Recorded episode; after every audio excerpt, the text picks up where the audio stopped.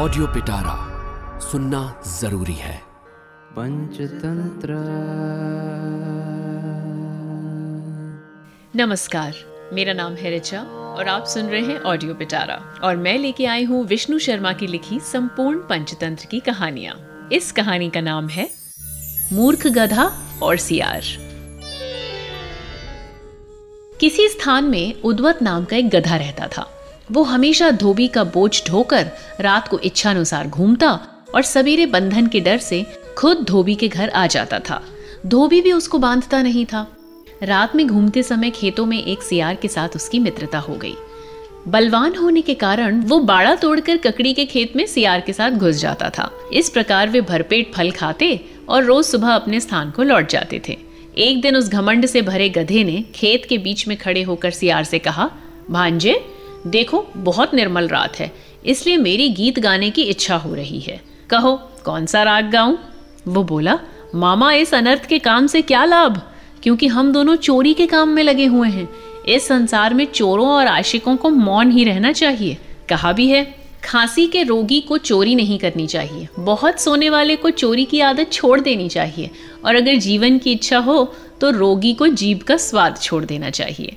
फिर तुम्हारे गीत का स्वर भी मधुर नहीं है। शंख के समान तुम्हारी आवाज़ दूर से ही सुनाई दे जाती है। इस खेत में बैठे हैं रखवाले। वे उठकर हम दोनों को मार देंगे या बाँध देंगे। इसलिए अमृत के समान ककड़ी खाओ। इस समय तुम गीत मत गाओ। ये सुनकर गधा बोला, अरे, तुम जंगली हो, गीत को नहीं जानते, इसलिए ऐसा कह रहे हो। कहा भी है।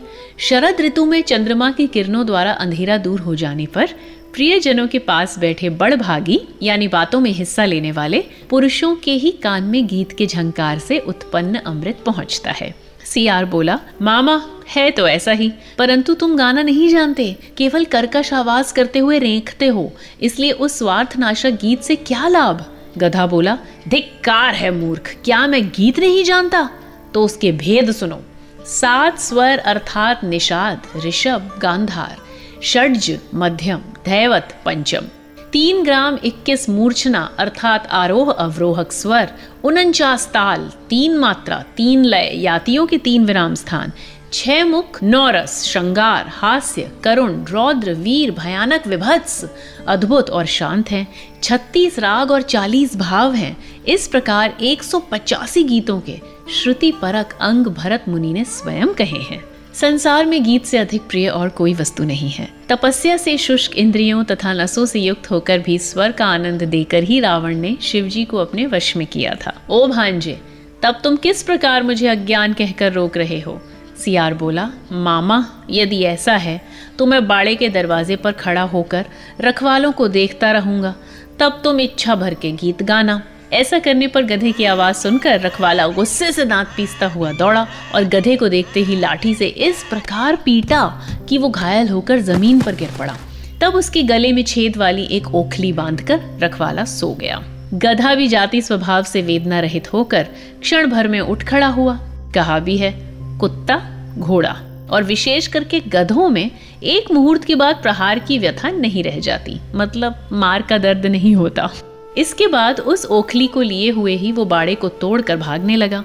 इसी समय सियार भी दूर से उसे देखकर हंसता हुआ बोला, धन्य मामा, मेरे कहने पर भी गीत को पसंद करने के कारण आप नहीं रुके। इसी कारण ये अपूर्व मणि बांधकर आपको गीत का अच्छा पुरस्कार प्राप्त हुआ है। इसी प्रकार तुम भी मेरे रोकने पर नहीं रुके। ये सुनकर चक्रधर बोला, मित्र, ये सत्य है, अथवा ठीक ही कहा है।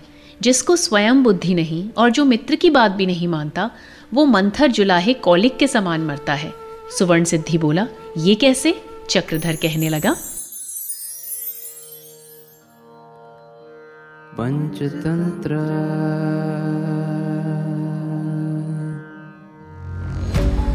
ऑडियो पिटारा सुनना ज़रूरी है।